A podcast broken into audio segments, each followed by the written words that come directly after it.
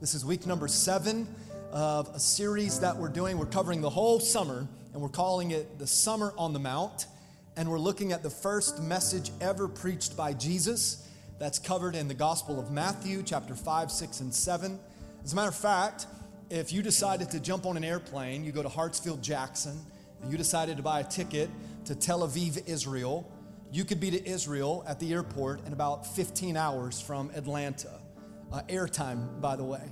Once you get to Tel Aviv, you're going to hire a taxi or buy a ticket to the train or get on a bus, and you'll go about an hour and a half to two hours to the north side, the northern bank of the Sea of Galilee, to a town called Capernaum. And if you read about that in the New Testament, this is where Peter and Andrew are from, Capernaum. It's where they spend a lot of their time fishing and cleaning out their nets. Uh, Capernaum is also the place where Jesus healed uh, Peter's uh, sick or ill mother in law. Come on. It's also where he raised up a paralytic and brought life to those limbs. But when you get to Capernaum, you're going to see a hillside there. And this hillside is the approximate location of where Jesus preached the Sermon on the Mount, beginning in Matthew chapter 5. He used the design of of the mountains and the architect of the sea uh, to amplify his voice. They didn't have a microphone and a sound system back there. And he was strategically located on the hillside. And for three days, for 72 hours, Jesus began to preach. He began to teach. His public ministry was now launched. And in his first sermon ever, he talked about the principles of the kingdom of God. And he talked about the internal behaviors and the external behaviors of what a true follower of Jesus would look like, what a true disciple of Jesus would look like. Now, if you gave me one sentence to explain what the whole Sermon on the Mount was about or is about, I would define it this way Jesus is teaching in the Sermon on the Mount, in, th- in those three chapters, over those three days, that being a Christian is not just about what's happening on the inside. But being a Christian is also about how we treat people. Okay, three of you said amen. I don't know, some of you have lived a lot younger or shorter than I have. Some of you have lived a lot longer than I have. But I don't know of a time that we've ever forgotten how to treat other people more than the time we're living in. And Jesus is saying 2,000 years ago that it's not just about what happens on the inside, but it's about how you treat other people. And that applies obviously to the inside of us to our heart and to our soul, but the same is true about this building. It's not just about what happens on the inside, it's about what we do and how we behave when we get on the outside of this building and we take what we've learned and then put it into real time practice by the way that we treat other people. Now, the first two chapters that we've covered is Matthew 5 and Matthew 6, and we see a lot of the conversation in Jesus' message about that internal working. But in Matthew 7, there's a transition that happens here. And now Jesus is going to talk directly about how we treat other people. So if you have your Bible, Matthew 7, beginning in verse number 1. If you don't have your scripture, it's not a problem. To show you here on the screen. Uh, and if, if you feel okay to do this, it's six verses. Could we read this together? Online as well, Germantown as well. Let's read this together. We'll, we'll start reading our cadence on the count of three. Ready? One, two, three. Do not judge others, and you will not be judged, for you will be treated as you treat others. The standard you use in judging is the standard by which you will be judged. And why worry about a speck in your friend's eye when you have a log in your own? How can you think of saying to your friend, Let me help you get rid of that speck in your eye when you can't see past the log in your own? Hypocrite. Now let's stop right there for a moment. I've heard somebody say to me before, Well, I, I ain't going to go church, it's full of hypocrites. And I just want to set the record straight. This is not a church full of hypocrites. We always got room for one more. Come on, somebody, right? Let's keep reading. First, get rid of the log in your own eye. Then you will see well enough to deal with the speck in your friend's eye. Last verse. Do not give dogs what is sacred. Do not throw your pearls to pigs. If you do, they may trample them under their feet and turn and tear you into pieces. And I want to pray for you. Before I pray for you, I want you to see three thoughts the Holy Spirit revealed to my heart to share with you today based out of these six verses. I encourage you to write notes. There's a sermon card in the seat back right in front of you. If you're using your smartphone, open up the apps, the notes apps, take some notes, put it on airplane mode so you don't get distracted with text messages and social media. But take some notes. Here's the themes I see don't judge others, do judge yourself, use good judgment. Repeat after me don't judge others, do judge yourself, use good judgment. Let me pray for you. Father, thank you for the opportunity mm, to pastor this church.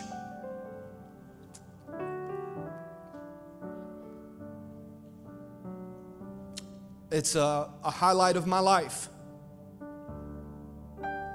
Thank you for the calling to preach your word. It's the joy of my heart. I've wrestled with this message this week. God, you know that because the Spirit of God has convicted me. I'm not in the greatest place to teach people about not judging others. I've been overly judgmental lately. I've repented of that and still doing so. So maybe this message would be a how to overcome that by seeing my own mistakes and faults. God, I, I pray, and I know this is true, your word never returns void, but I pray that ears and hearts would be open and receptive. this is not an easy message by any means, but at the same time, it's one that's needed. If we are representatives of Christ, if we are ambassadors of Christ for those who have said yes to Jesus, we have a responsibility to treat people fairly and to treat people with respect and genuine humility. So, God, help us. Show us something in my own life, in the lives of those listening, God. And when we walk out of here, may the Spirit of God and that transformational power do a work in us that is seen outside of us. And so, God, let the words of my mouth and the meditation of your heart, my heart, be acceptable in your sight. Thank you, Jesus. And together the church said, Amen. Let's just give Jesus the highest praise. Come on, let's do that together. I love it.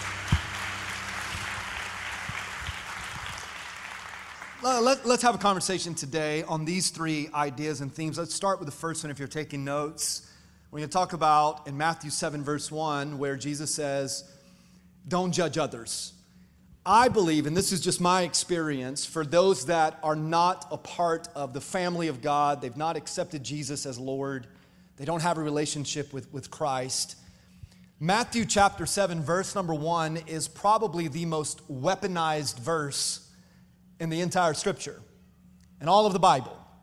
So, people that are not of this faith, they've not said yes to the Lord, they will use Matthew chapter 7, verse number 1 as a rebuttal to any type of conversation, to any type of hard truth, to any type of accountability.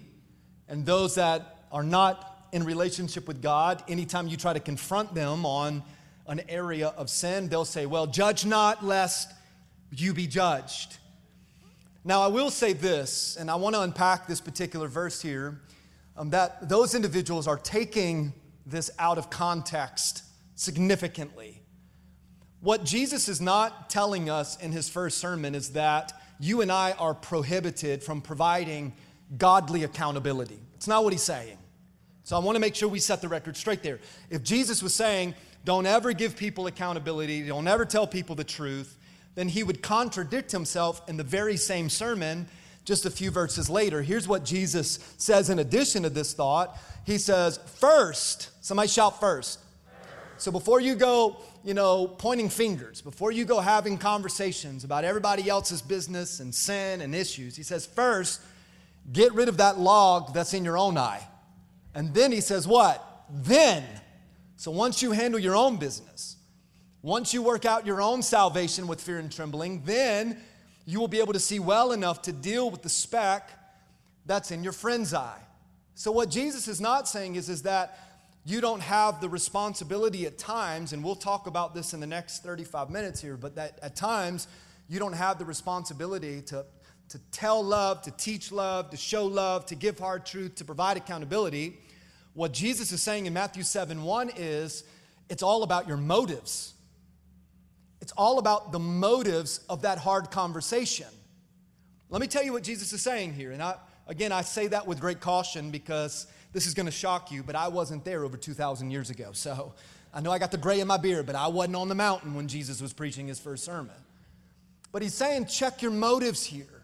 Let me tell you what I believe Jesus would say that when you find a difference with someone, watch this, Your opinion, your opinion doesn't matter. And let me tell you, we live in a world of social media where everybody now has a platform to share their opinions. And I would just caution you with the way that you respond and the way that you engage on line activity, online activity, because what are the motives? I can't tell you how many times in the last 16 months or more I have typed, copied, and deleted responses that I felt, well, they just need to know the truth. right? The Lord is saying, wait, before you engage, make sure that you've removed that log from your own eye before you go engaging in the speck of sin in other people's eyes. Here's what Jesus is saying Jesus is rebuking the spirit in which we deal with people. What's the heart behind the reason you want to call them out on the lifestyle or the choices?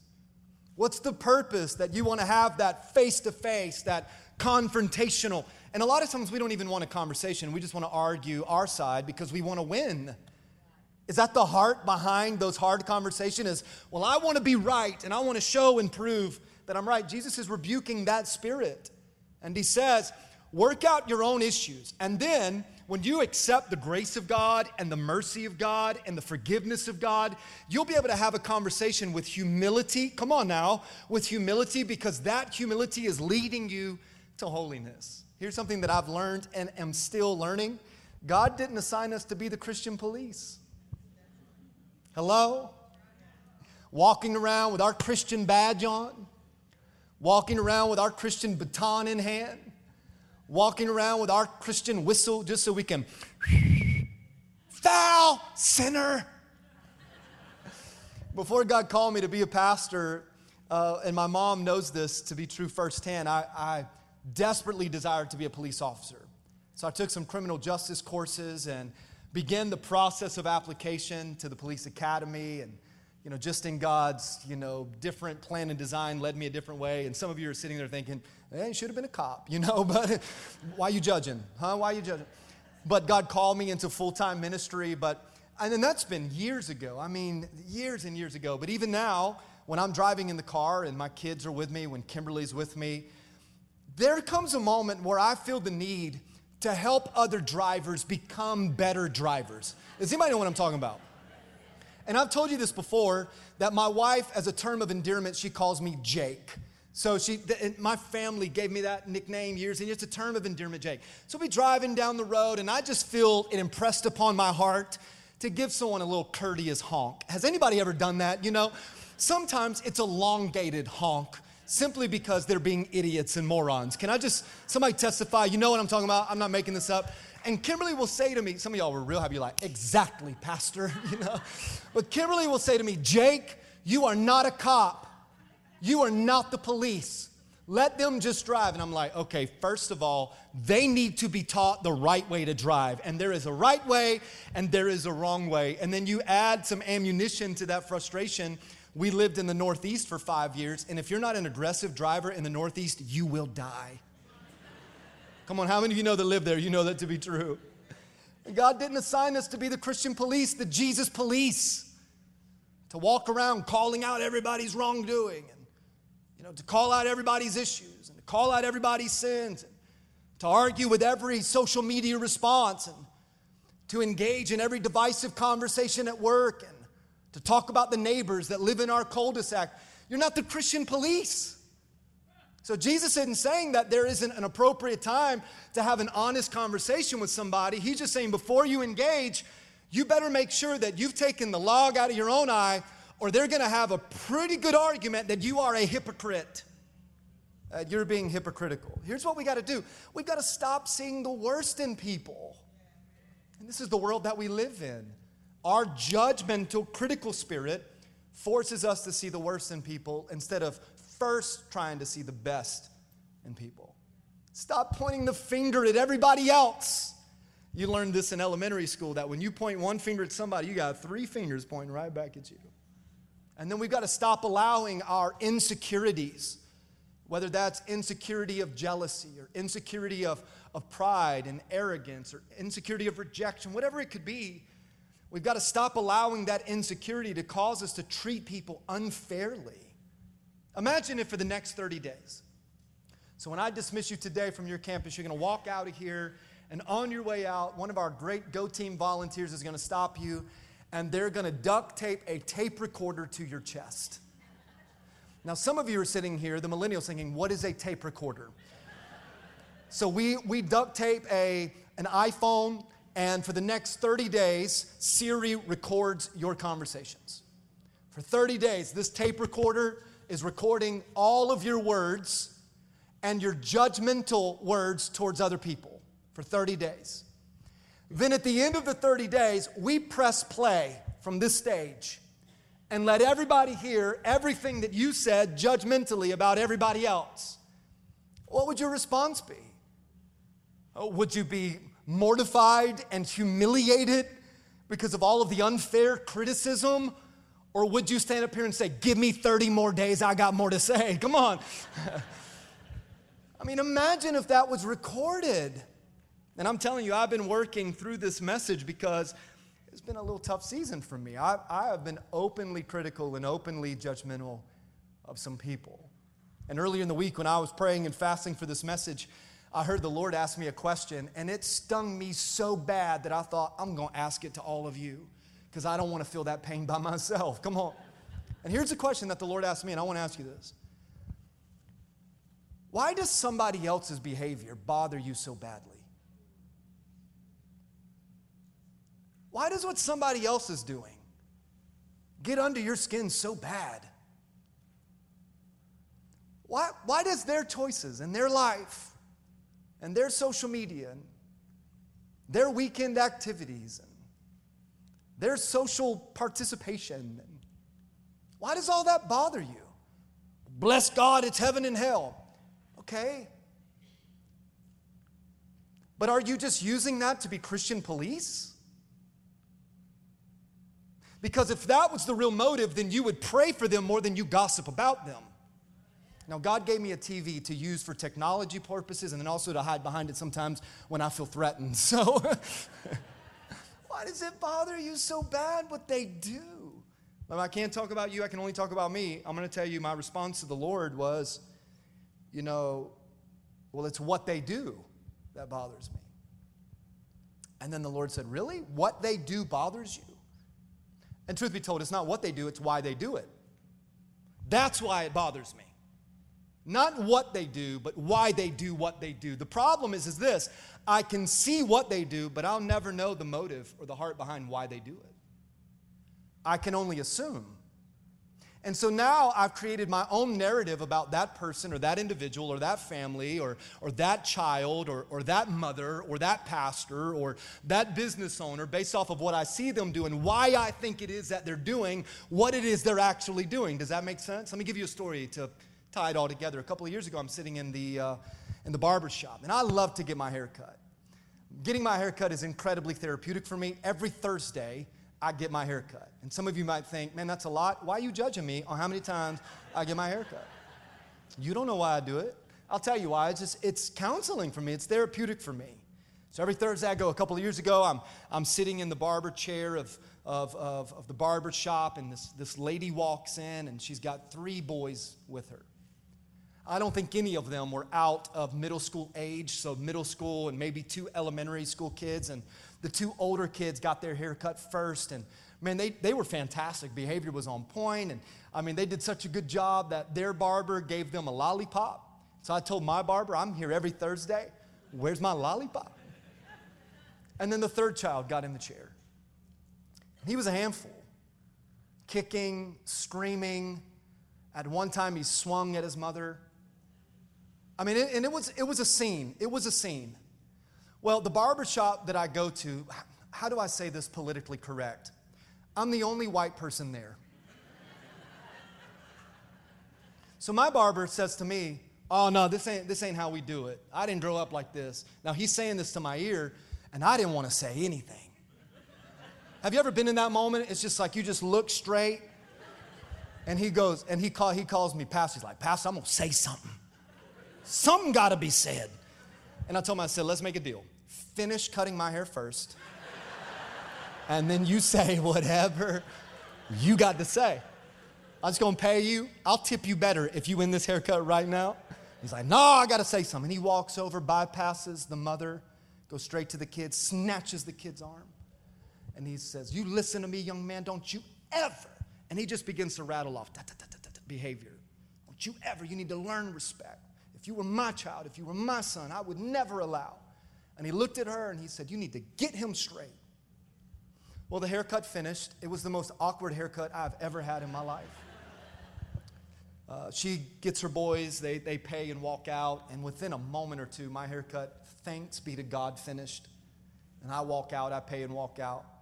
She's loading her kids in the car, and as I'm running to my car, I look down and she dropped her earring. And there was a part of me that was like, it's just an earring. I don't want to be involved in all this. But I heard the Lord say, she needs encouragement. So I picked up the earring and I walked to the car and I said to her, I said, ma'am, I said, you know, you dropped your earring. I said, but this is more than the earring. I just want to tell you, you're doing, you're doing a great job. A great job. Now I can I don't know her, I don't know her story. I don't know. Listen, she could have been happily married for 25 years. I felt impressed that maybe she was a single mom. Single moms have a special place in my heart because that was my upbringing and my mom worked really hard to provide for us. And I just said, Ma'am, you're doing a great job. And I'm telling you, the waterworks began. She's just crying and crying. And she's like, You have no idea how much I needed to hear that. And she says, You know, I've got great boys. She said, But my youngest boy, watch, is highly autistic. Think about that. You, some of you, you journey that with your children or grandchildren. Many of you know about autism depending on the severity or the degree of it. What's some triggers for autism? Bright lights? What's a barber shop? Sensitive to touch? The only way, uh, uh, let me, I'm just going to let you in on a little secret. This is free advice, by the way. If you go to a barber or a salon, they should be touching your hair. If they're not, find a different barber. Can I get a witness from anybody, all right? And then noise. So all this environment was a perfect storm for this little boy. And on the outside, it was very easy for us to judge and to be critical. And we've all done that and we've been there because of what we saw. We had no idea why the behavior was that way. Does that make sense to anybody? Not just what we saw, but why. I remember in March of 2015, I loaded my family up in our little SUV that we owned at the time and I get on I 270. We were living in Clarksburg, Maryland, and I've got to go about 25 miles south towards DC to get to Silver Spring. So I load up my family, strap them in the car, and I get on I 270, and I'm going 90 to nothing. I throw my hazards on and I'm weaving in and out of traffic and I'm honking at people and people are honking at me. Three guys waved back at me with one finger. Hello, can I get a witness? and I'm cutting people off left and right, and I'm going as fast as I can. I'm driving so fast, that little Dodge Nitro's front end was just shaking like that, and I'm gonna get to Silver Spring. Why? Because my wife's water broke, and she's in labor, and I gotta get her to the hospital. And there wasn't anything or anybody gonna keep me from getting my girl to the hospital to give me a baby girl. People, and I was wondering, this is just, I'm just preaching to myself. Y'all enjoy this, okay? How many times are we so angry at a person that cuts somebody off and immediately we think the worst? Maybe there's a medical emergency. And maybe statistically that's far and few between, but the end of the day, the question is this why does their behavior bother you so bad? Write this thought down. And this is a filter, by the way. If you want to say something to someone because, well, they need to hear it, and God has chosen me to tell them, don't say it. Your motives are impure. Your heart is bitter. You're coming from a place of frustration and rage. You're hangry. Come on now. You're lacking sleep. If, if the motive behind, well, I'm going to tell them because, you know what? They need to hear it. Bless God. Please don't say it, especially online. You, you have never won an argument on Facebook. Nobody has ever private messaged and said, you know what? The way that you attacked that other individual that voted for the other political party opened my eyes to profound revelation as to why your party is the right party for me and for my household and for generations to come. Thank God you were online today. I am better because of your post. Nonsense. Your perspective on the vaccine, wow. And the links of all of the statistics of the conspiracy theories or why it works. Thank you for the knowledge that you have given to me because I didn't know. Well, they need to hear it. Listen, wrong motive. But if you don't want to say something and you're asking God, God, please pick somebody else. This is a hard conversation. Then you need to say it. Because the heart behind the why is pure. And even when you engage, even when you take that plank out of your own eye and now you're going to engage in a conversation with an individual who's self destructing, even, and this isn't on the TV, but you need to write this down. Even then, you approach that conversation with these thoughts. Write them down truth, respect, and gentle humility. Somebody say amen to that. You approach that conversation with truth because it's truth that sets us free, but you do it with great respect. Romans 3:23 says that we have all sinned and we've all fallen short of the glory of God. So, our heart to confront them, our heart to have a conversation with them is based out of our own experience that it is Christ who has set us free. And if God can set me free, if God can help me take the sin out of my life, God can do the same for you. Give me 200 people that would agree with that preaching right there. My heart to tell you is so that you know that there is a better way. And a better way is through a man named Jesus. Anybody love Jesus here today? That's why we do what we do. We don't approach them because we want to be right. So here's what we're learning don't judge others. You got to walk very, very carefully because first, you do judge yourself. Now, this is a hilarious illustration that Jesus gives. I, I want you, I want you to, to see again what he says, uh, picking up in verse number three. Why worry about a speck in your friend's eye when you have a log in your own? Verse 4.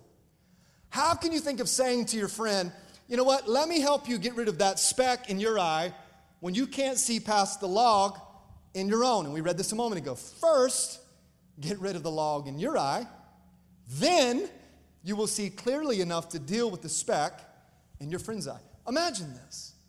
Jesus is talking about logs and sawdust and toothpicks. And it's like you're seeing all these little things, but yet you can't see past the own issue in your heart. Let me show you because it's, it's a hilarious illustration.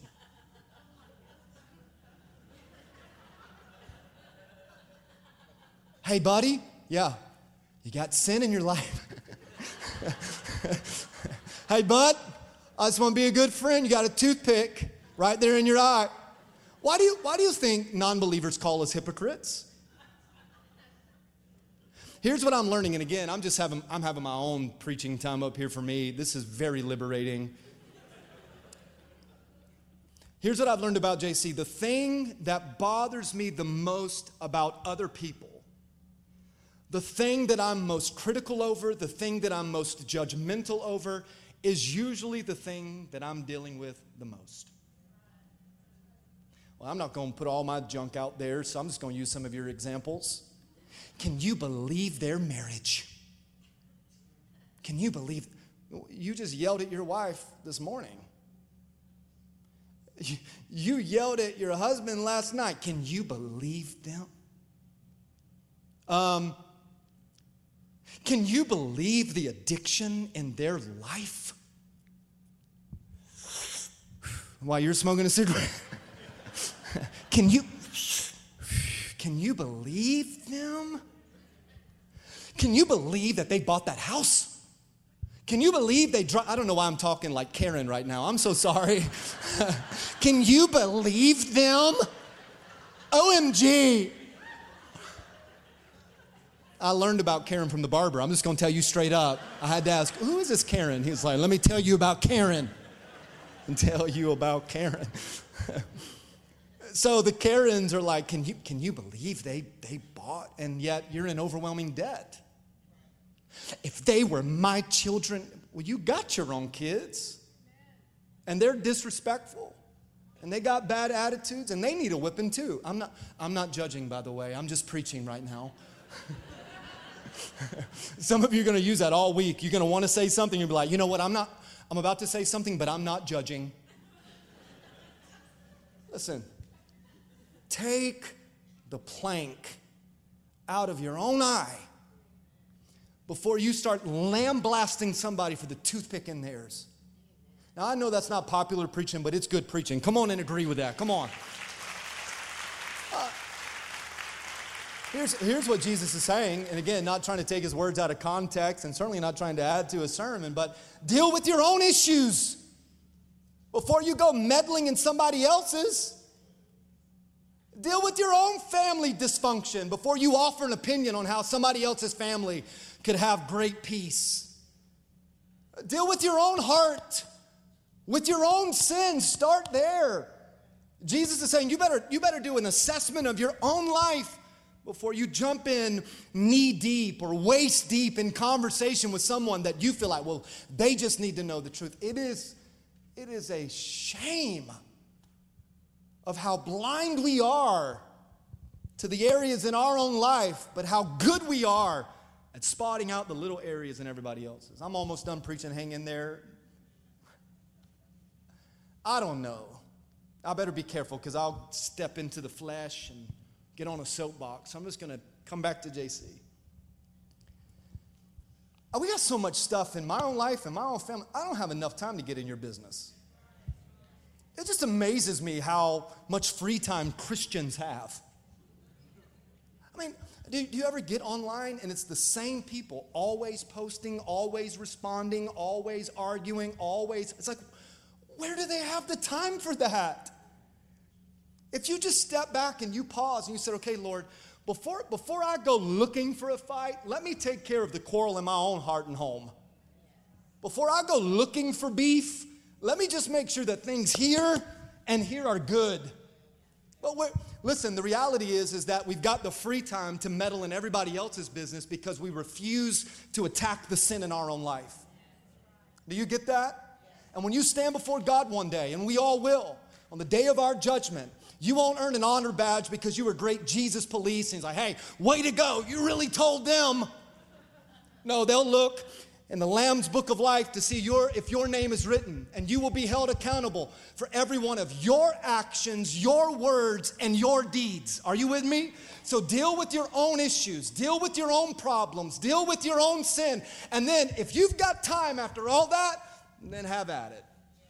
Get on Facebook and tell the world your opinion. Until then, shh. Somebody look at somebody and say, shh. Uh, you, and you, you, some of you are really exaggerating that. I don't know who you're sitting next to. You're like, shh, shh. If you ain't, don't finish that thought, by the way. I'm going to tell you right now. Don't judge others. Come on to the music. We're done. Don't judge others. Do judge yourself. And then use good judgment. Verse six of all six of these verses, to me, by the way, is the most confusing.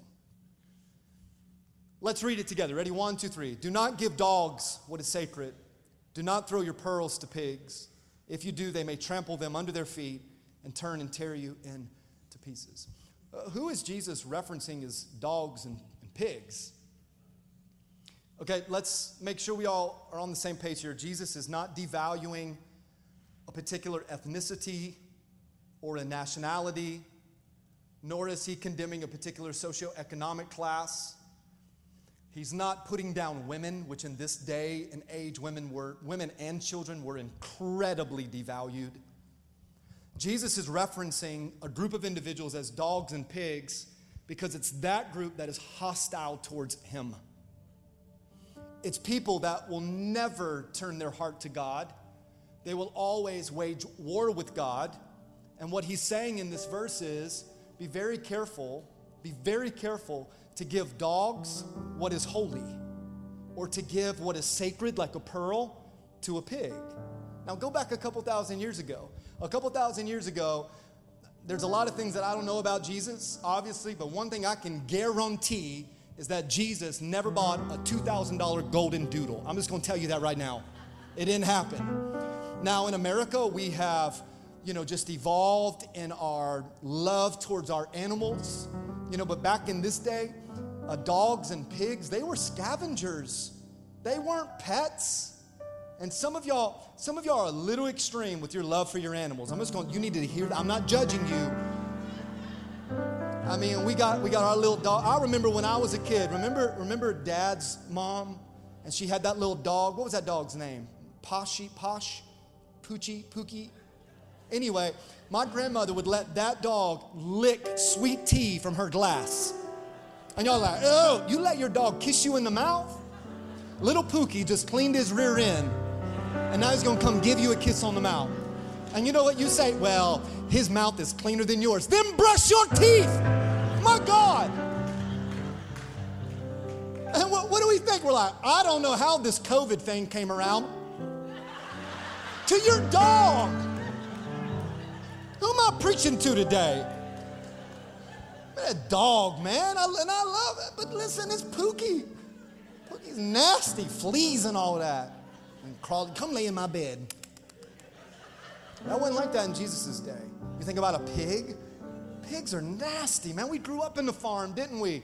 Pigs are, they live in this pig pen and, you know, they, they eat the slop and they, they waller in the mud. And listen, if you've ever been in a pig pen, it stinks and there's gnats and maggots. It's, it's nasty. Now, y'all still gonna eat some bacon. Come on, somebody. And if you're like, if you'll stop preaching, I'll get to the Waffle House real quick. But here's what Jesus is saying He's like, you would never, you would never allow a dog to eat Purina food from your grandmother's fine china. That doesn't make sense. Not gonna let a dog eat from something expensive, nor would you allow something sacred to you? Let's say, like a, and by the way, this isn't the cost of this jacket, but a $2,000 suit, you're not gonna clean the pig's pen with something expensive like pearls. And he's saying, so what is more, what is more worthy and holy than, than God's word? And he says, if you're not careful, you will waste that on people that will never engage in a real conversation. So, another way that I would say it is this way some people are never going to be open to anything about God. Never. So, don't continue to exhaust your energy and your effort on them. Let, let me say it like this Stop shoving Jesus down their throat and just be Jesus with skin on. Stop preaching to them about all the sin that they're caught up in and just be the love of Jesus to them. Be a helping hand to them. Let them see Jesus in you instead of you preaching Jesus to them. That's what he's saying. And watch this, and you know this, and there have been great casualty, plural, casualties along the way of people that man, they, they weren't turned on to God before we started preaching down their throat, but now we have hurt them. We've hurt them because you won't stop. You won't stop. You're like, but they need Jesus, and all they see back is this. Well, that's your Jesus? I'm gonna say something here too, and I didn't tell the first gathering this because I don't love them as much as I love you. You be careful how you talk about go church to people. You ought to come to my church. I want people to come. But you are an example of this body of Christ. And listen to me if you say yes to Jesus, Jesus calls us to a higher standard of living. Now, we're not perfect. We don't claim to be perfect. There is only one who is perfect. His name is Jesus. But when we come into relationship with God, He gives us the person and the power of the Holy Spirit so that we can rise above temptation. Come on, church. We can rise above addiction. We can rise above sin. We can rise above it all. And we can live a life worthy of example and follow. Stop Stop fighting with your coworkers. I, let me give you these thoughts. I'm done, I promise you. But instead of telling your coworker that they're going to burn and go to hell, what if you just picked up their overtime shift? Hey, I got you this weekend. I'll, I'll, take, I'll take that for you. Instead of talking about your neighbors and all that, I can't believe them and I can't believe. Fall's coming. Thank God for fall. Come on. What if you walk across the street and say, you know what, I'd like to help you rake your leaves? I'll babysit your children so you guys can go on a date. What, what if you stopped seeing the worst in them and you just said, you know what? And I'm not going to keep preaching to them. I'm just going to let my life be an example, knowing that what God has done in me, God can do in anybody. Put your hands together if that's a testimony of your life. Come on. All right. Don't judge others. You judge yourself. Use good judgment. Repeat after me. Don't judge others. Do judge yourself. Use good judgment. Now, we preach in series here. We don't preach in sermons. So we'll combine consecutive thoughts and turn them into a series. So my sermon series are usually titled, like, for example, Summer on the Mount. So the sermons within them usually don't have an individual title. But if this were a standalone message, I would title this whole message this Watch out for logs and don't waste time on dogs. Come on, church. Watch out for logs and don't waste time on dogs. Closing questions here. Am I aware? You're asking yourself this as much as I'm asking myself this. Am I aware of the sin in my own life? Of the issues in my own life? Of the areas in my own life? of the plank yeah, in my own life?